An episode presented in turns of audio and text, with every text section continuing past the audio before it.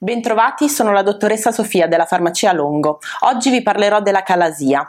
La calasia è un, è un disordine della modalità dell'esofago caratterizzata da un'alterata peristalsi esofagea e dal mancato rilasciamento dello sfintere esofageo inferiore durante la deglutizione. Ne consegue che la calasia rende complesso il passaggio del cibo attraverso l'esofago. La calasia nasce da una disfunzione dei nervi che controllano la muscolatura liscia esofagea. Le persone affette da questa patologia presentano una diminuzione delle fibre nervose eh, intorno all'esofago e questo causa un insufficiente invio di stimoli, lasciando l'esofago contratto ed impedendo quindi la normale deglutizione. Ad oggi l'esatta causa della calasia non è ancora nota. A volte il disturbo può presentarsi in associazione a tumori esofagei o, e o ad infezioni, come nel caso della malattia di Chagas, e solitamente si riscontra in età compresa tra i 20 e i 60 anni.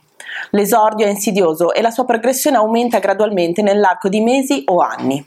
I primi sintomi sono rappresentati dalla difficoltà di deglutire cibi solidi e liquidi e dal rigurgito del cibo non correttamente digerito.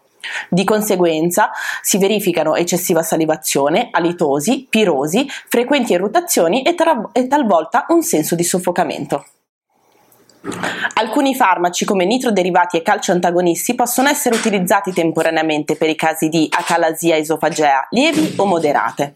Un altro rimedio è il Gelsenium sempervirens, un rimedio omopatico molto utile nel caso di disfunzioni delle reti neurologiche del nostro corpo.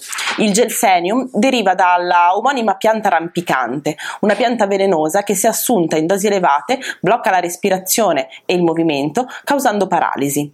Questo rimedio omeopatico è molto utile anche per combattere gli stati d'ansia e quelli febbrili. Vi ricordo inoltre che prima di assumere qualsiasi tipo di farmaco o prodotto omeopatico è sempre necessaria la valutazione medica o il confronto con uno specialista. Per qualsiasi dubbio o chiarimento potete leggere l'articolo o venirci a trovare a Roma alla farmacia Longo. Vi mando un saluto e alla prossima!